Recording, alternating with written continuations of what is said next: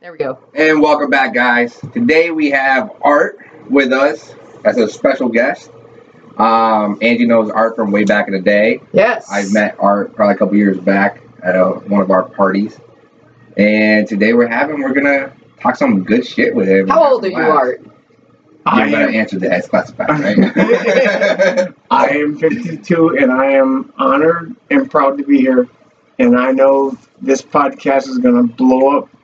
And I'm happy to be one of the original interviews. So, yeah, you're, you're one of the top five right now. But I am I am 50, 52.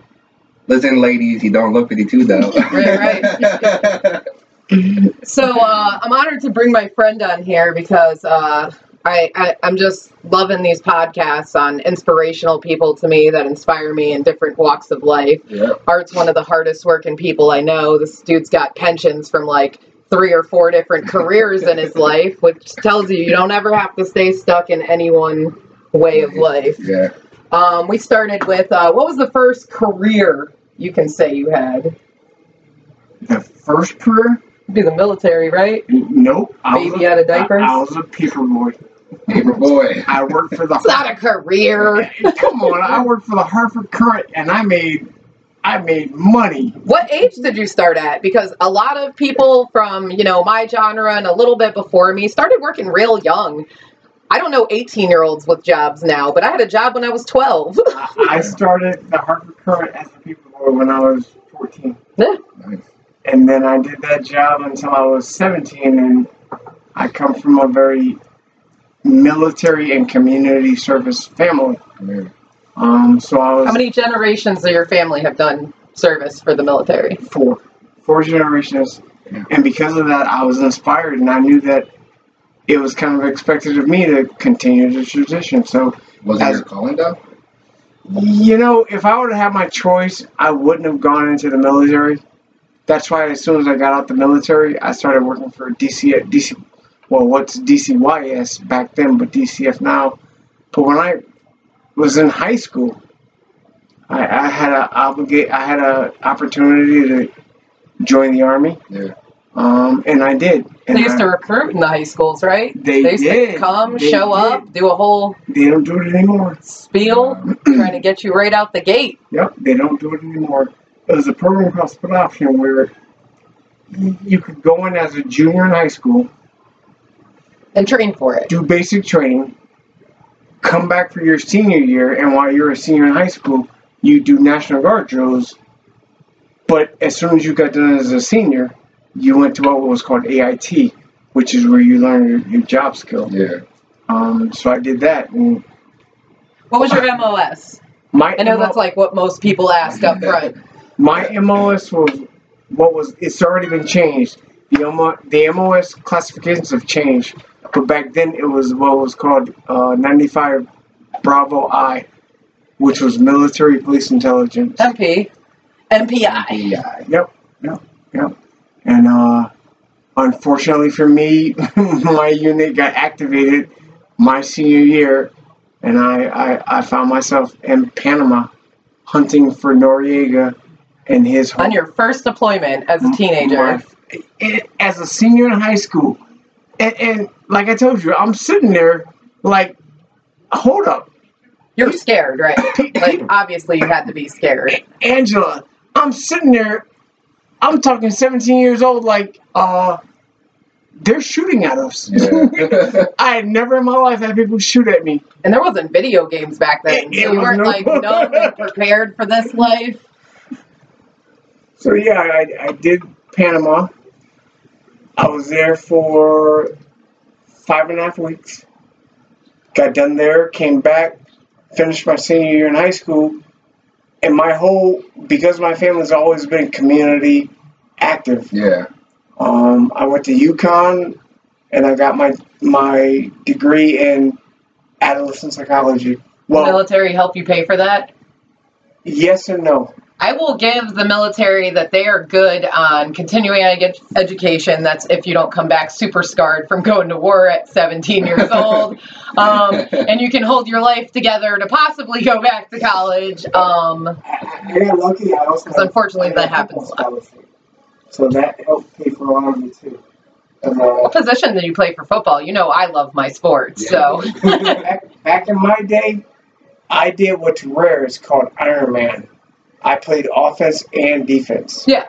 But I played a there's a couple people in the NFL that do. I mean, No, especially very few. for very few, very few anymore. It's a little tiny sprinkle. there. But I played center and nose guard. So I they normally on- do defense and special teams. Like that's what they do. They Yeah, don't they, they don't do you're offense right, and You're defense. right. You are They right. they they sprinkle in and chasing the ball down the field for uh, kickoffs and shit. But I was on both sides of the football. I was the center and nose guard. Um, and You look like a center. but it was it was a good time. It was a good time. My time at UConn was unfortunately was interrupted by that time I had to leave to go to Saudi Arabia. But You got deployed more than once. nope, nope. I've only been deployed. I've only done two tours. I did Panama and Saudi So, yes. Arabia. You got deployed more than once. they called your unit to get deployed more than once. I was part of the You're original. slowing down, old man. I was part of the original Desert Shield. You went to two separate areas. two separate, Two separate countries. yeah. Two separate countries on two separate employments. And when I went to Saudi Arabia, it was our job to secure this giant, giant strip of desert so that they could build like an airstrip. yeah.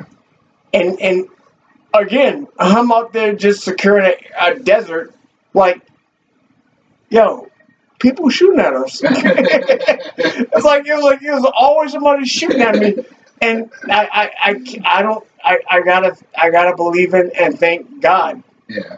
because I've been shot at at least a dozen times Damn. and never hit. And I gotta thank God that either they were fucking blind as hell, or, or I was I was just lucky. And I, and I am Black Irish, so I was like, all right, you know, maybe, maybe I'm lucky. Black good luck. Born on St. Patrick's Day. But yeah, I, I came back from uh, Saudi Arabia, finished my work at UConn, got my degree in what used to be human development, family relations, yeah. but that degree doesn't exist anymore. It was too expansive a degree. Yeah, they had to start Yep. breaking them down. they did, exactly. specifics. You can't say I have a business degree. They were like, no, business of what? Exactly. exactly. So that degree, human development and family relations, is now adolescent psych, marriage and family counseling, uh, human development. I mean, it's, it's like four different degrees now, but And they wonder why they want to replace us all with robots. It takes five different people to make a job happen now.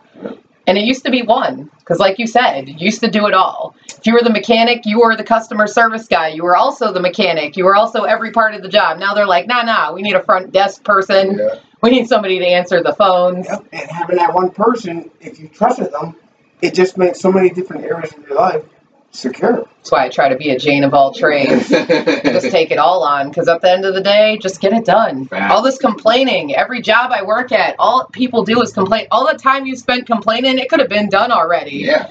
like wait wait wait my job they gave me all this stuff and i gotta go to this place guess what you're still going see, that's, that's You wanna get a paycheck. Our generation and this new generation. Yep, you're right. But you know what they're old men too tell me all the people i work Yeah, with aren't older than me I get it, but some of these old guys, they put their time in. Now they're just trying to get, trying to get in like through life, trying to pay bills with their, if they have a pension and you know this extra income coming in. who gets Right? pensions anymore As- let's as let's a- go to as a- pensions As a member of that generation you're referring to, you're right. You're absolutely right.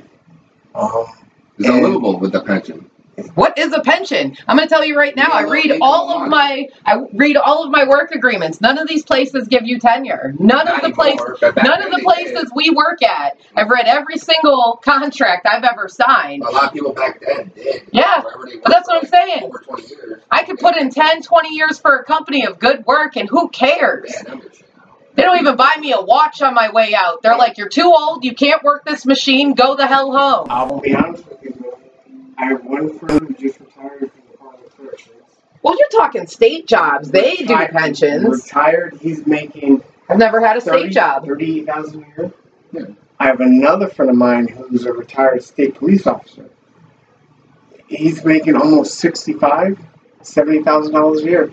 Retired. Yeah. Doing nothing, making that kind of money. And, and here I am, 20 years with the battlefield jobs I've had, and I'm like, um, can, can a brother get some food stamps?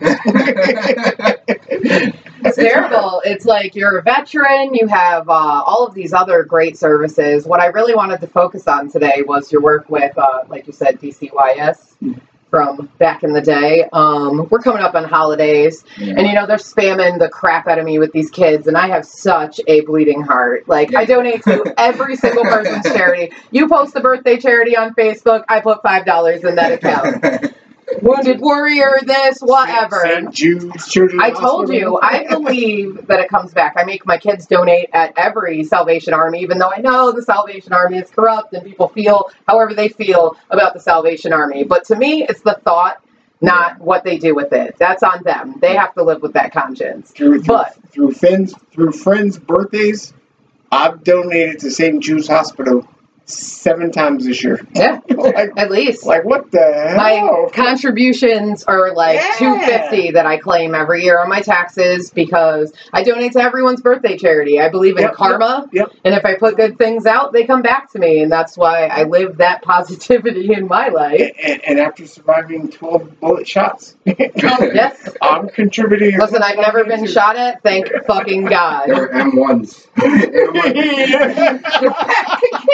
M1s. Kapow! Kink, kink! It's jammed. Grab the other one. The old crank We gotta give style. us at least another nine to go. what kind of bullets you got? they were using the fully automatic bar yet. Yeah. nope, nope. And So they before we weren't- came- they, weren't, they definitely weren't ACP. So, So- like, Before we came live, we were going through the generations uh. of military weapons that uh, people have used because I was saying that between me and my ex-wife, who are both in the service, um, they taught me hand to hand and you know bayonet training and all that. I said that to her, and she goes, "What's a bayonet?" And she works in supply, so I thought she should know, but apparently they don't do that anymore. warn me before you make jokes. Because I was drinking. No, that's the point. It's on well, the for anybody out there, do you guys want to explain what bayonet is? Yes, a bayonet is the nice little Pointy knife. Yeah, knife that they attach to the end of weapons. You'll see them in all old war movies. World War One, World War Two. Yep. So apparently they were phasing them out at the beginning of the 2000s. Vietnam was a big The 2000s when I was in the service.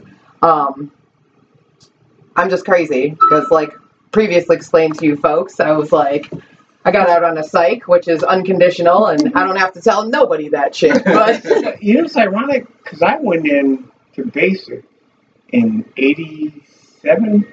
holy shit, I was And- like and we- four. I wasn't even born yet.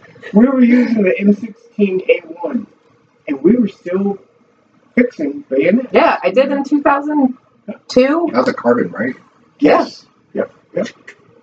I know some weapons. You you do. I got to give you props. Yeah, but I did like all that stuff, like stabbing dummies, like fixing fixing all that stuff, and I like tell her that, and she's like, "What?"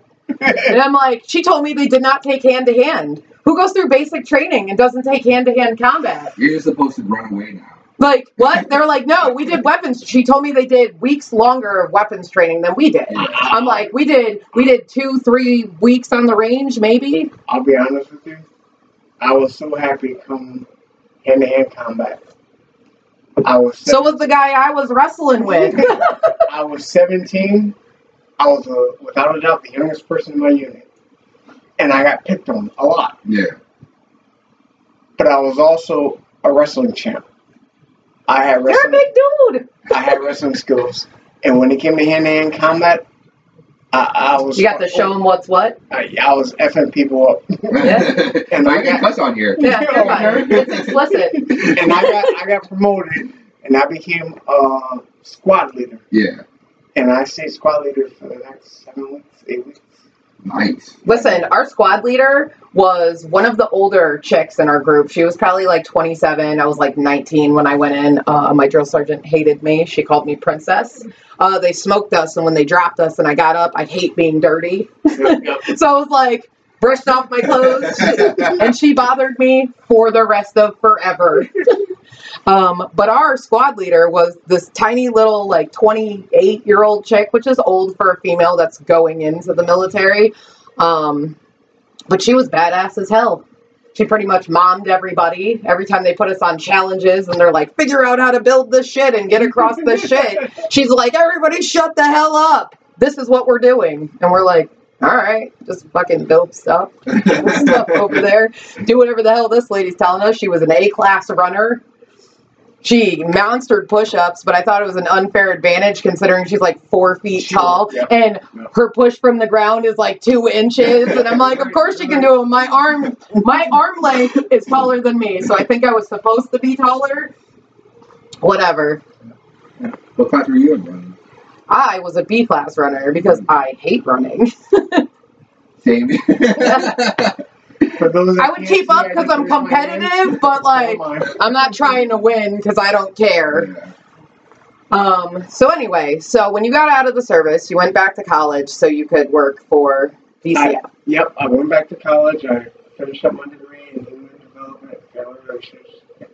It's gotta be a sad job. Like it's got like I'm such a bleeding heart that it would be such a sad job to see like all these kids. I would be trying to take the kids home like kittens. Like you can all come home with me. But you I will feed you. You, you know what the worst part was?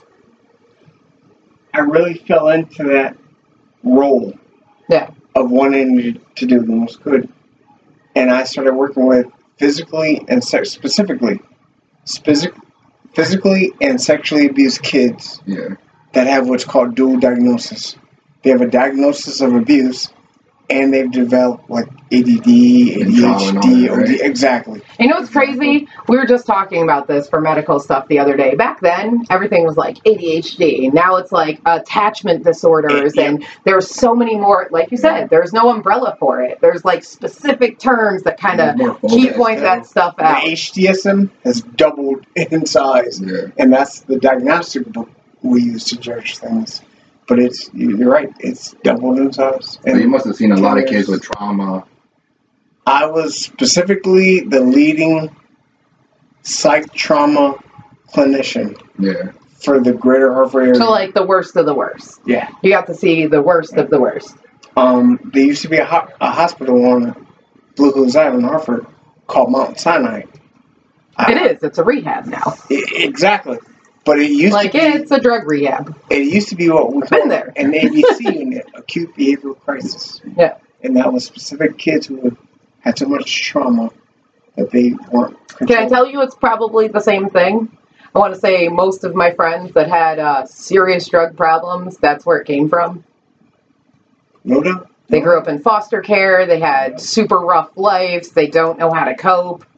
Um. I've I've spent a couple of my own stints in psych facilities. Uh, it's not a secret. You can look it up on medical shit. Like they don't share medical information. Yeah, right. Well, when you get arrested and they drag you to that place, then they know about it.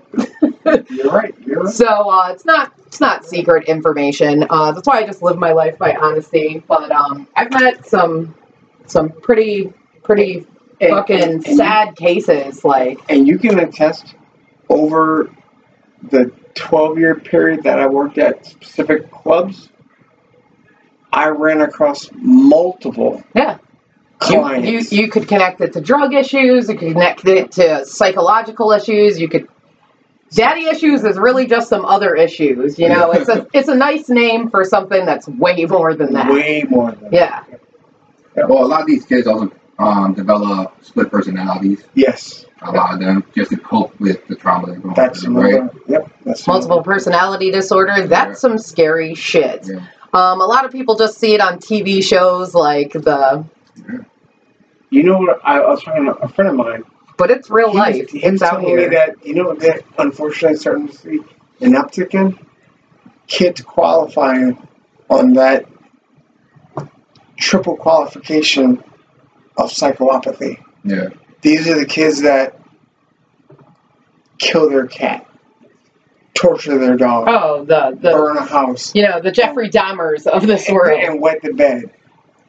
And, and then they I don't know go. that wet in the bed and choking out a cat are the same thing, but you know, It's still I'm just under the saying, same there- trauma, though, there's yeah. five. There's five levels of psychopathy. yeah. But those are the most common. Wet in the bed is inverted. Then you have that outverted stuff that's like strangling cats Well, you also shit. still, you also, they also get the night night terrors. Yep. Yep. Pretty Matt much, yeah. Turner. Yep. That's what I was going to Relive say. it. One of my worst roommates ever. She was sexually traumatized pretty much her whole life. She used to have the craziest night bouts ever, like to the point where they'd have to come trank her. She'd be sleeping, but like flipping furniture over. And I'm like, uh, guys, I'm buzzing the fucking night nurses, like, help.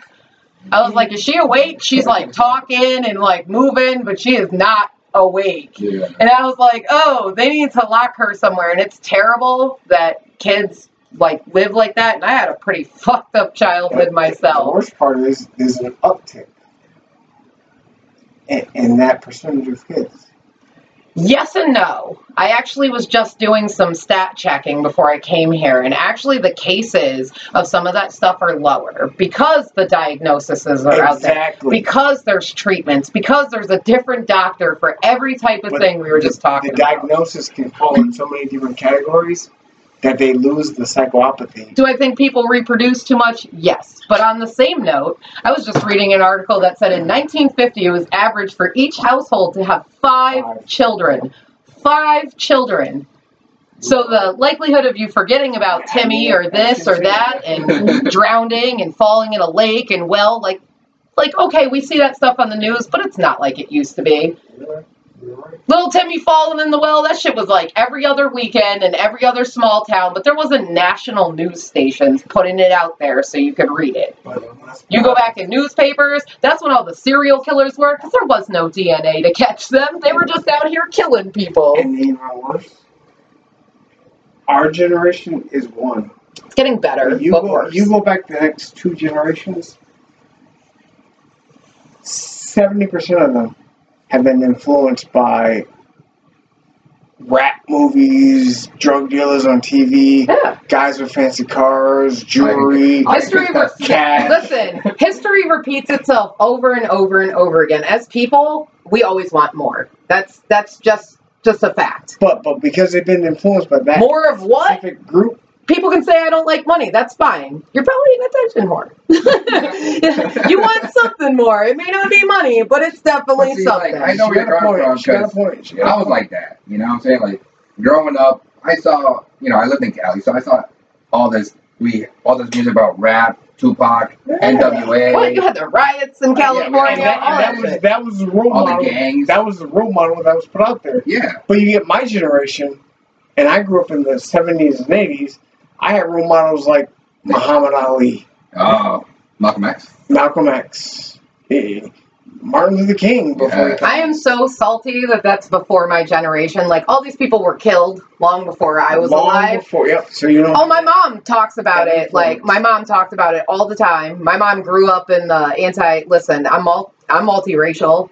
Um, my mom was like, I, I I went to Martin Luther King's rally when I was like a teenager. She's like, I saw all that stuff on TV. I took it very seriously. I went, I went to the Million Man March, and I and I was like, you know what? I'm proud to know that at least this generation Knows about it. absorbed it. Yeah, Exactly. they teach it. They know about it. And, you know, But that's how history moves on. I mean, the Native Americans did it best because they did it word of mouth. There was no books, there was no none of that stuff. You talked to your kids and Yeah. passed on previous generational knowledge. Right now, we're reading all this false media bullshit. People can write whatever they want and post it online, and say whatever they want. and people read it like gospel. You might as well be re- you might as well be reading the Bible. What kind of fluff site did you grab this information from? Exactly. I looked up national statistics for uh, DCF and cases, and surprisingly, I actually was looking to see if, like, during 2020 it was like worse. No, um, it actually is getting better since then. There was more reports of things during. Really? Yeah, I feel that's That's that's what I said. Because everybody's out and about now. I feel like people are reporting Exactly. other things. Exactly. And people are following different, I don't want to say stations, but different perspectives. or Agendas? venues. That- are venues. Yeah. That report. Yeah. And, and you know, there's so few you can honestly say, watch that one because it's good. Watch that one because don't watch that one because it's bad. It's, it, it's. I so- listen to it all it's and the intonation and how they, you know, how they're presenting it to me. It really doesn't matter. Like, I don't have a preferred news vendor, I will listen to all of it. I'm one of those people that will take in everything. And like, I'll listen to you if you make valid points, but some of the stuff, like, do you not hear how racist you sound? Yeah. Like, And- like and you're literally talking, and like, do you not hear the racism? All I'm trying not to judge you, but And, and back in my day, we had Walter Cronkite. If Walter Cronkite said it, it, it was true. Now you've got so many venues and perspectives and venues for information. People just don't know the right ones. Is that from tabloid news? and you're telling me that's real? But you know what? A lot of tabloid stuff is real. I went to California and I went to, what is it called? The House of Secrets or whatever. Yep, yep. All the FBI conspiracy fucking shit that's real. They're like, look, we have all the evidence. It's right here. Mm-hmm. All of that shit is real. So the shit you read in the tabloids actually was real. They're like, and they had something in there about the moon landing. yeah, I remember reading about that. Yeah. the moon landing. we have to beat them so bad, we're going to fig it. so, all right, how long were you doing the DCF for? I worked for 12 DCF for DCF officially 16 years. Wow, okay. And then I left there and I went to work with the United Way with two very specific residential houses um, that dealt with kids that had dual diagnosis.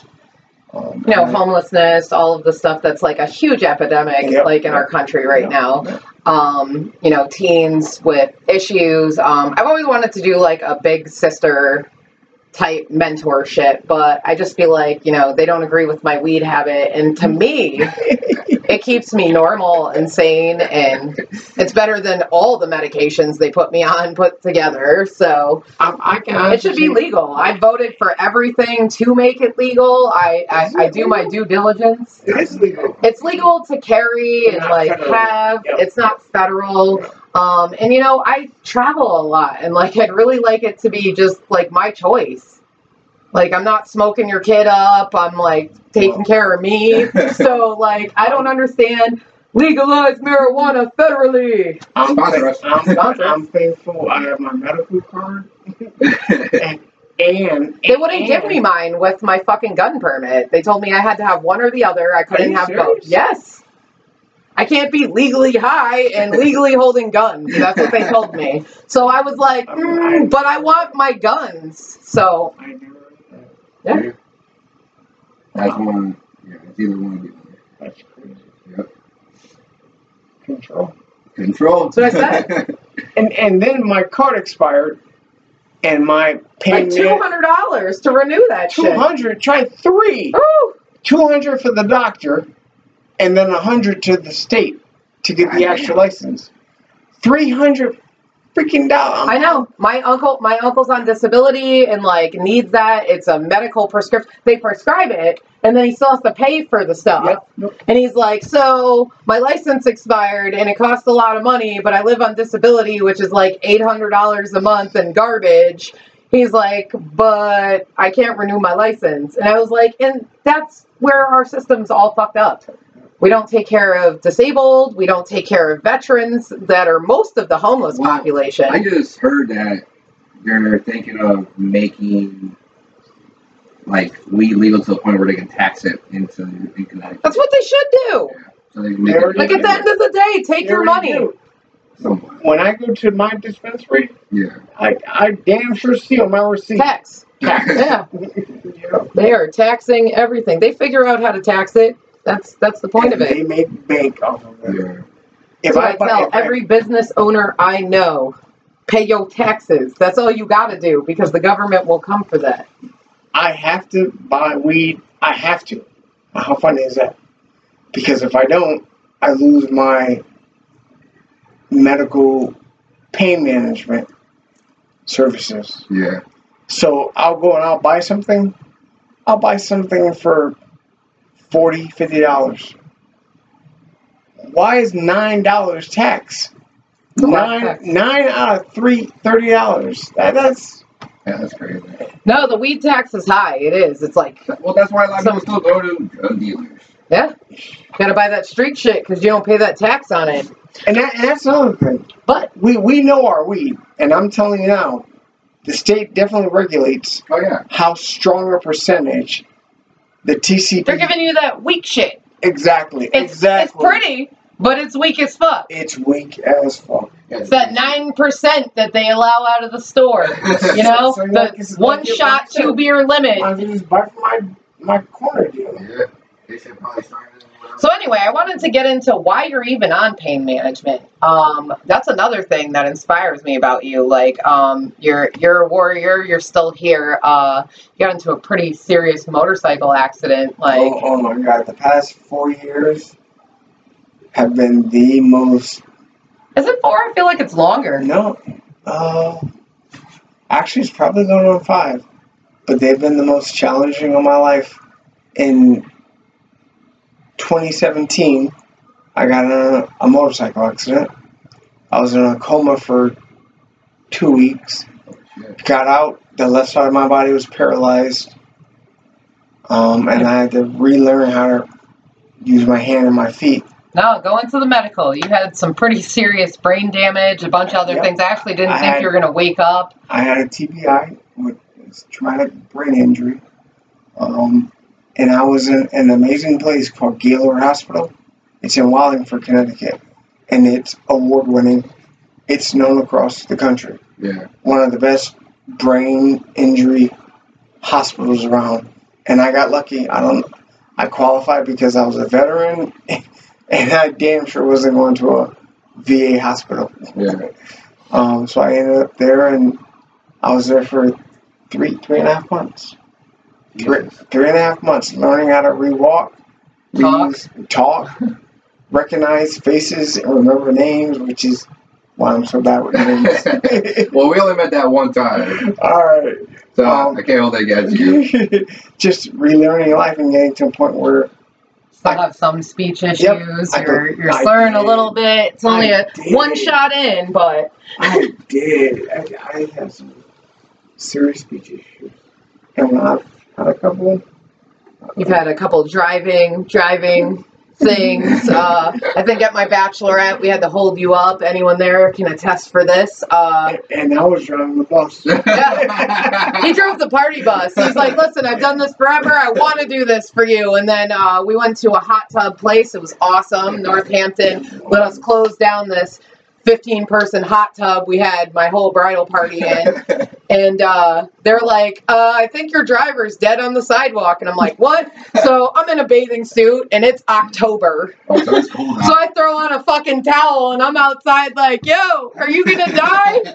Come on, we gotta come inside. And they're like, where did you just go in a fucking bathing suit? And I was like, And to I'm go get the driver. I'm mad the whole time. Like, damn, I should have worn my G-string. oh my god. Oh, They look You're probably passed out in the pool. I don't know if we could get you out of water weight. I didn't take that class. you guys gave in uh, D for that class, right? Yeah. Oh, my God. Oh, I didn't do no swimming classes. I hate pools. I am a stereotypical black girl at heart. Uh, when we see water, they're like, "Oh, are you gonna jump in?" I was like, "No, my Yeah. hair, We went to the beach. my hair. Right? I don't get in the water. I I her, her Beaches wife, are and her gross. daughter to the beach with me and my kids. And not once, I think, no, you got your feet wet. That's about it. Other than that, she did not get in.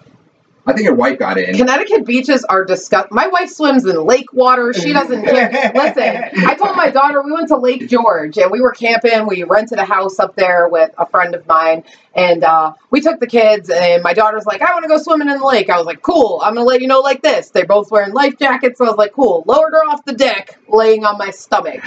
It was like, "Listen, don't drown because I'm not coming to get you."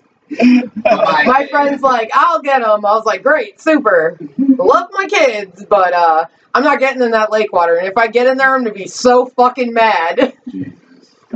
There's listen, I wrote one of my college papers on the parasites that Oh, live in still standing water and infect you, Yep. and like people that die from disgusting They things. your pit pit. Yeah, uh huh. Yeah. No, none of one- that. The other one that goes up in your brain. And we're gross. As humans, we're just gross. There's shit in there like rusty engines and shit. I'm gonna die from some Well, see, 17 It's not like diseases. a pool no. where, you know, people put chlorine in it. Yes. Someone shits in it, It's I there. swim in pools. Listen, I'll go in a pool because I can see the bottom. I know it's fucking clean. There's chlorine in it. I'm not swimming in lakes.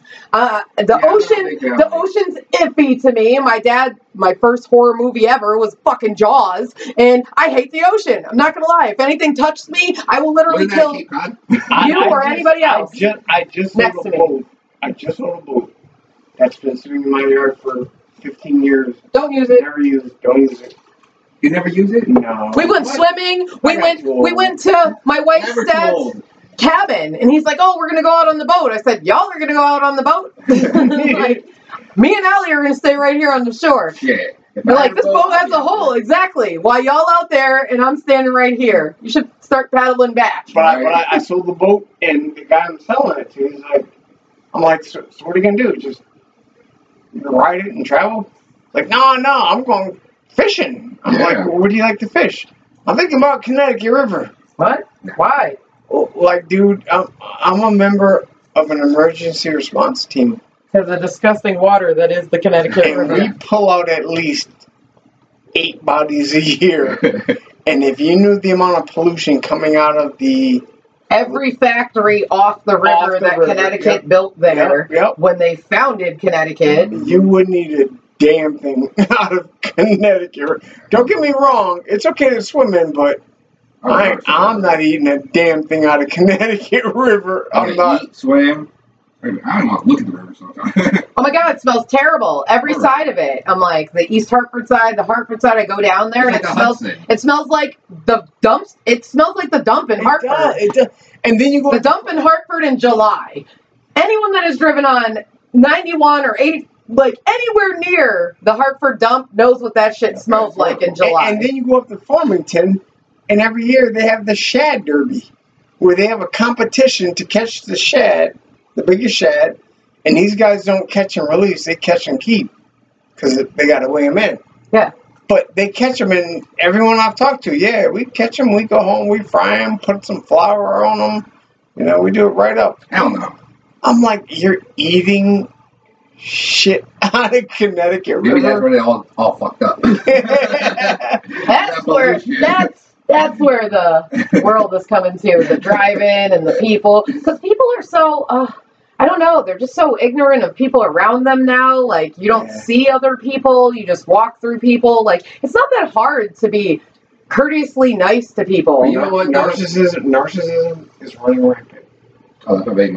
Don't worry. it's 90% of the people i know i'm not gonna lie like you're just self-involved and self But the thing is, though, nowadays, you gotta be careful who you even say something to. God forbid they turn around, stab you, shoot you, throw you in front of a car, whatever it is. It's not like it used to be where, it's like, yo, watch yourself. And it's like, oh shit, my bad. You know, like, now it's like, what you say to me? Hold up, I'll be right back. Wait, you're waiting for the bus, right? Go home, come When I back. shoot you, your swiddle friends, everybody in the class. Everybody in the class. Like, You're it's right. crazy You're now. The teacher, just because she was there and didn't say anything. I was, talking, I was talking to Andy one time. Like back then, there was respect. The OG showed us, you know, you gotta respect one another. But if someone disrespected, yeah, you gotta show them a lesson. Face to face. Exactly. It was always face But to now it's just, oh, you call me a pussy, pop, pop, pop. But back then, you you get into a fist fight, you guys give each other a dab, grab a beer, call it a day. Like, yeah, you whooped my ass, man. I'm sorry about that. All right, cool. Yeah, yeah, don't worry about it. You know, That's your guy philosophy. Me and my wife had this conversation before. Your guy philosophy, guys are pretty much, you know, genetically like that. You guys can literally fight and then, like, next week have a beer together. now, now nowadays, though, ain't that shit. Like, that's not even real. Back Females then. hold grudges for, she knows that shit 10 years later and she's still mad. Like, do you remember Let it April 25th, I know. 2001? Yeah. Yeah, bitch. I remember.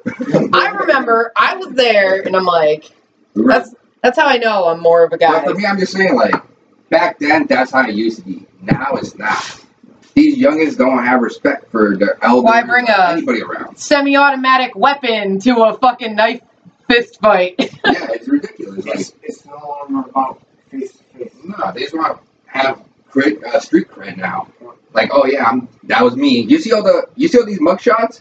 They're just like, like, like they're like, "Yep." You I should be did it." crying. Why are you not crying? You're a baby and you're going to jail. And trust me, you're tiny, so you're gonna take it. See- That's just what it is. Back then was different. Back then, go ahead. No, I'm sorry. Like, like this last team.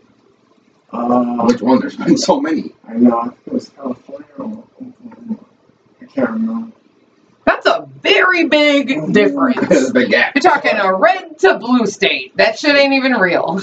He shot up a club and killed six people. That was in Florida, That was a gay club, right? right? Yes. Wasn't it in Florida? Gay club? Yes. I think that was Florida. Yeah, it's always Florida. Mhm. It's literally always Florida. I'm not gonna lie. Dude, you're 16.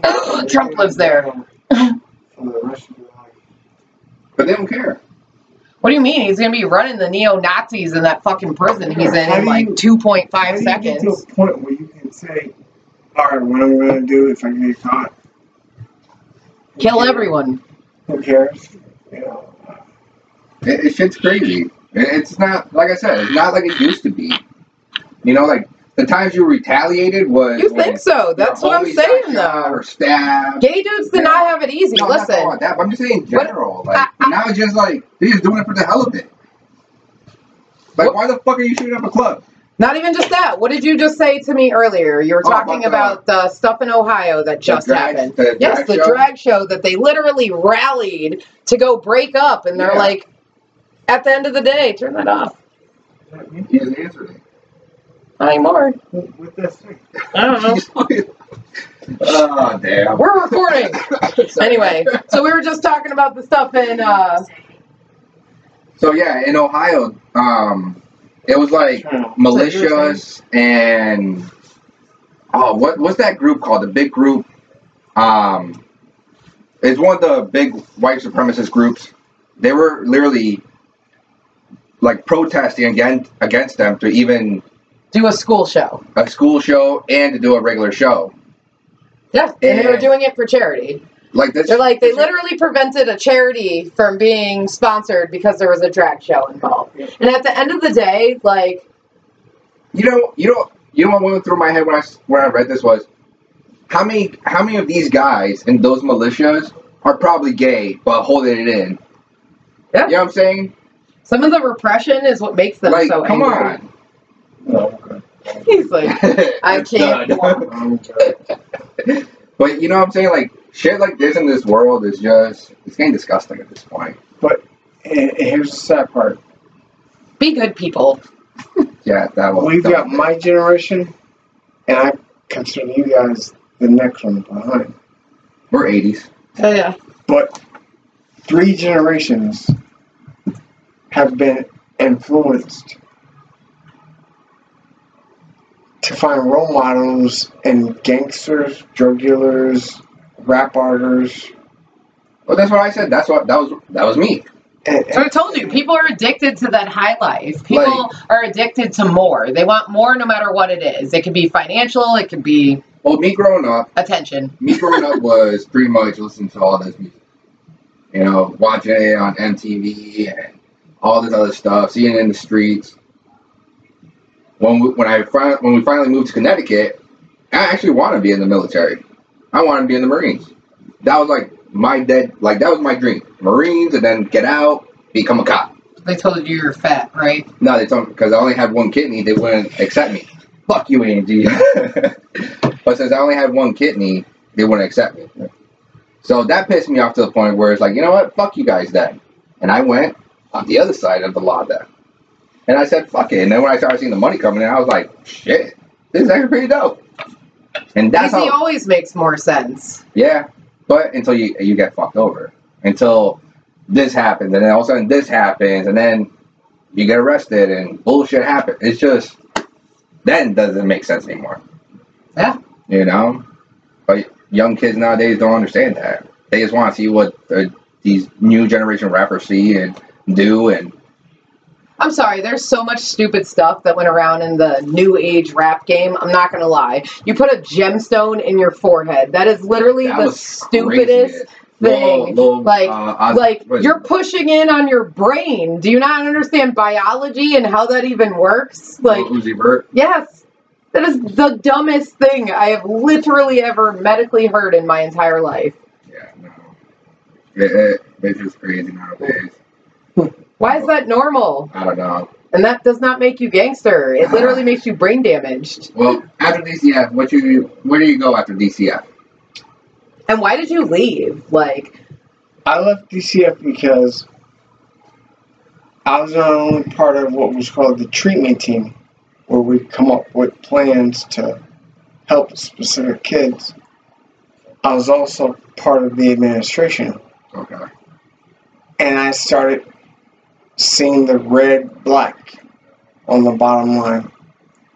And somewhere around the late 80s,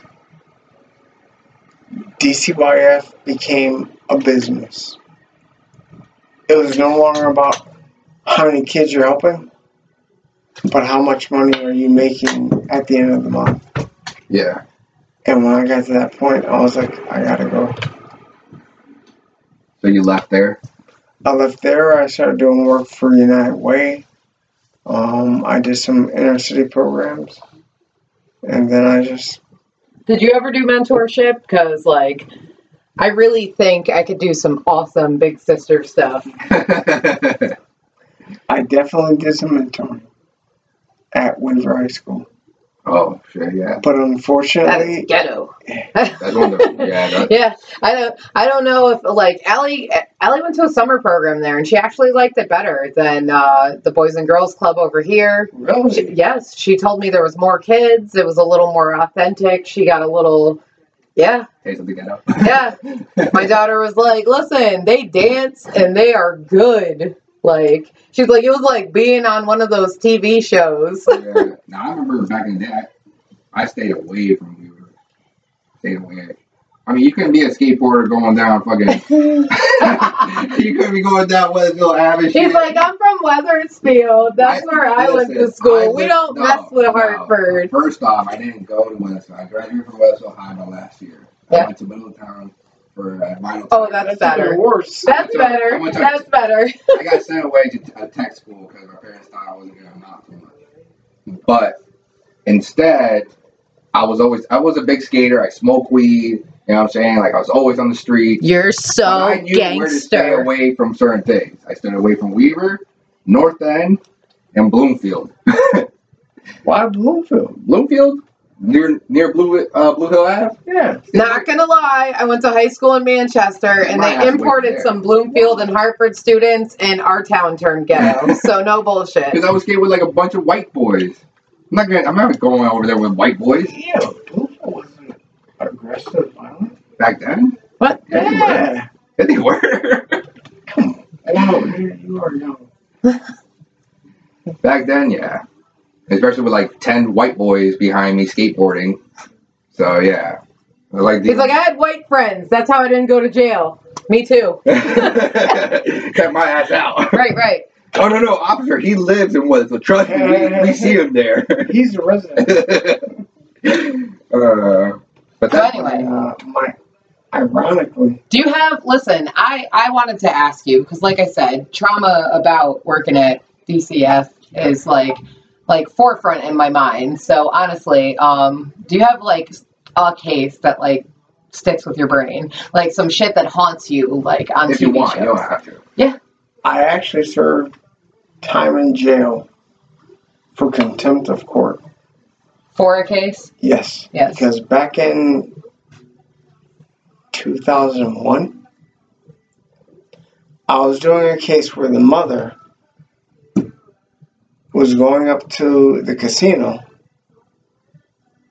She'd lock her daughter by handcuffs to the furnace with a bucket. So trying to pee on poop. Yep, yep. And she What leave her some. She leave her some food on the side. So we finally found out about it. Took the child, Crazy. had her in a group home for a while. I would fight her. That's why I can't do that job. I would literally fight that lady. And then because the mantra of DCYS back then Yeah. was family first. They try to make it work. They tried to make it work for the moms. I, I mean, Yeah. CT you- is a mom heavy state. Like, they definitely try for the most part. You could literally even still have a drug problem, and as long as you're willing to submit to therapy, they And will give you classes. your kid back. Yep, and do classes. So for uh-huh. you to actually go against the court, you must, Well- it must have And, been heavy on in, your heart. in, in Yeah. court, Obviously, the judge is like, all right, well, she completed classes. She seems willing to, you know, try. some people are great So I'm gonna give the liars, Kid back. manipulators, and liars. yeah. And as it's soon- terrible. As soon as the judge said that, I stood up and I was like, "You got to give me a fucking break, you dumbass." Mm, Yeah. good for you. And then she said something back. I said something back. Next thing I know, You got arrested for contempt of court. can, yeah. um, for speaking out because you know what? You There's there's just some stuff you can't stand up for. one night, one night I spent in jail, and they bring me in the jail cell. There's like 25 dudes, Holding and, cell. and there's a bunch of them near the front of the jail cell because, you know, they Yeah. look out. They bring me in. They've already taken my, my suit jacket and my shirt, so I'm pretty much in a tank top. Yeah. and I'm 480 pounds. She, she, she'll tell you I used to be I used to be pretty big. They bring me in, and I sit right next to the front of the jail cell, in the corner bench seat. Half an hour later, after I wake up, I wake up because I doze off because it was late. Yeah. I wake up, I happen to look around. Everybody is at the back of the cell. I'm like, dude, I'm a fucking teddy bear. What, what, are, you, what are you guys afraid of? cuddle with me. Come here. it, it just struck me so funny.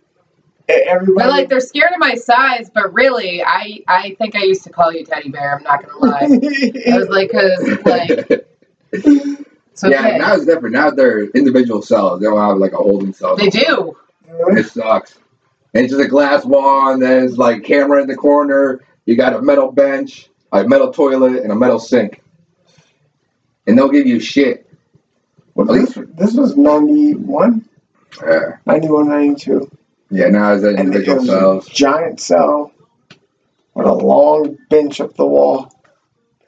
And when I they were walking me down, everybody was by the bars because you know they want to look Yeah. out. I get in there, I go to sit at the corner, I doze off. Everybody's gone on the other side. I wake up like They're like, don't fuck with him. You're hard asleep. I'm like I'm like, did, did I pass gas or something? I'm not even gonna pretend. They put me on that bus. Listen, they put me in a holding cell, and I thought I was in a co-ed jail. Some of them chicks look more like niggas than men I've met in my grown life. Yeah. Like it's crazy. And I was like, "Are we going to a co-ed jail?" Then I'm crying uh-huh. because I think some shit is happening. Shit, my first night, I literally just grabbed the toilet paper, put it down my head, used it as a pillow, fell asleep. I'm like, I'll see y'all in the morning. I wasn't worried. I got a lot of reading in. I'm not gonna lie. I spent most of my jail sentence pissing everybody off. They're like, you have to go to school or get a job. I said, I don't have to do shit. I'm in jail. You done took all my fucking rights. So matter of fact, what I'm gonna do is go back to my room and sleep because guess what? At home, all I do is work myself to death. right? So here, what I'm gonna do is fucking sleep. It's a vacation, right? Yeah, facts. That shit was a vacation. Um, I did the army and jail. And honestly, I have always said this, and I will say it a thousand times the army was way fucking worse. jail was like a vacation compared to the army. In the army, they're like, get up. You're dying? Cool. Things are broken on you? We don't fucking care. I've done vertical push ups for laughing. For laughing, because I'm an asshole and I laugh at everything. Are you laughing? Uh, yeah. cool. Get up on this wall. All right. But uh, that's why my bicep game is so strong. Push ups on the bed, all sorts of shit they make you do. But apparently they don't do that anymore. They don't smoke you. They don't. They don't do. They don't physically train you. I'm like, I'm sad with my military service if the people defending me have never taken hand to hand and don't actually know how to fight anybody. You can press a button. Cool. I know a computer app that can blow up your country. Uh, whoa, that's that's a lot. That's a joke, guys. Yeah. Joke. Yeah. I don't. I, I can barely figure out how to use half the apps on my phone, as I can attest for my friend over here. He's like, "Show me how to use it." What's a Spotify? Uh, we're on Spotify and Amazon, and Gonna be honest. Most of the people hitting me back go, "What the hell is Spotify? And how do I sign up?" Because we're- they don't know what an app is. We're pretty much on a lot of different uh, Platforms. podcasting Yeah. platforms, but you know, Amazon, Spotify is one of our biggest ones. We will be moving up to uh, Apple pretty soon. Trust and believe that. I hate Apple. I love Apple. But Art, Android lover. it was awesome having you. Thank you so much, and thank you for your service. Yes, thank you for your service. was an honor. and a privilege. Love having you here. Maybe next time we can just bullshit and joke around. And I'm always available. Always available. this is awesome. Thank you so much, man. And everybody, see ya. Later.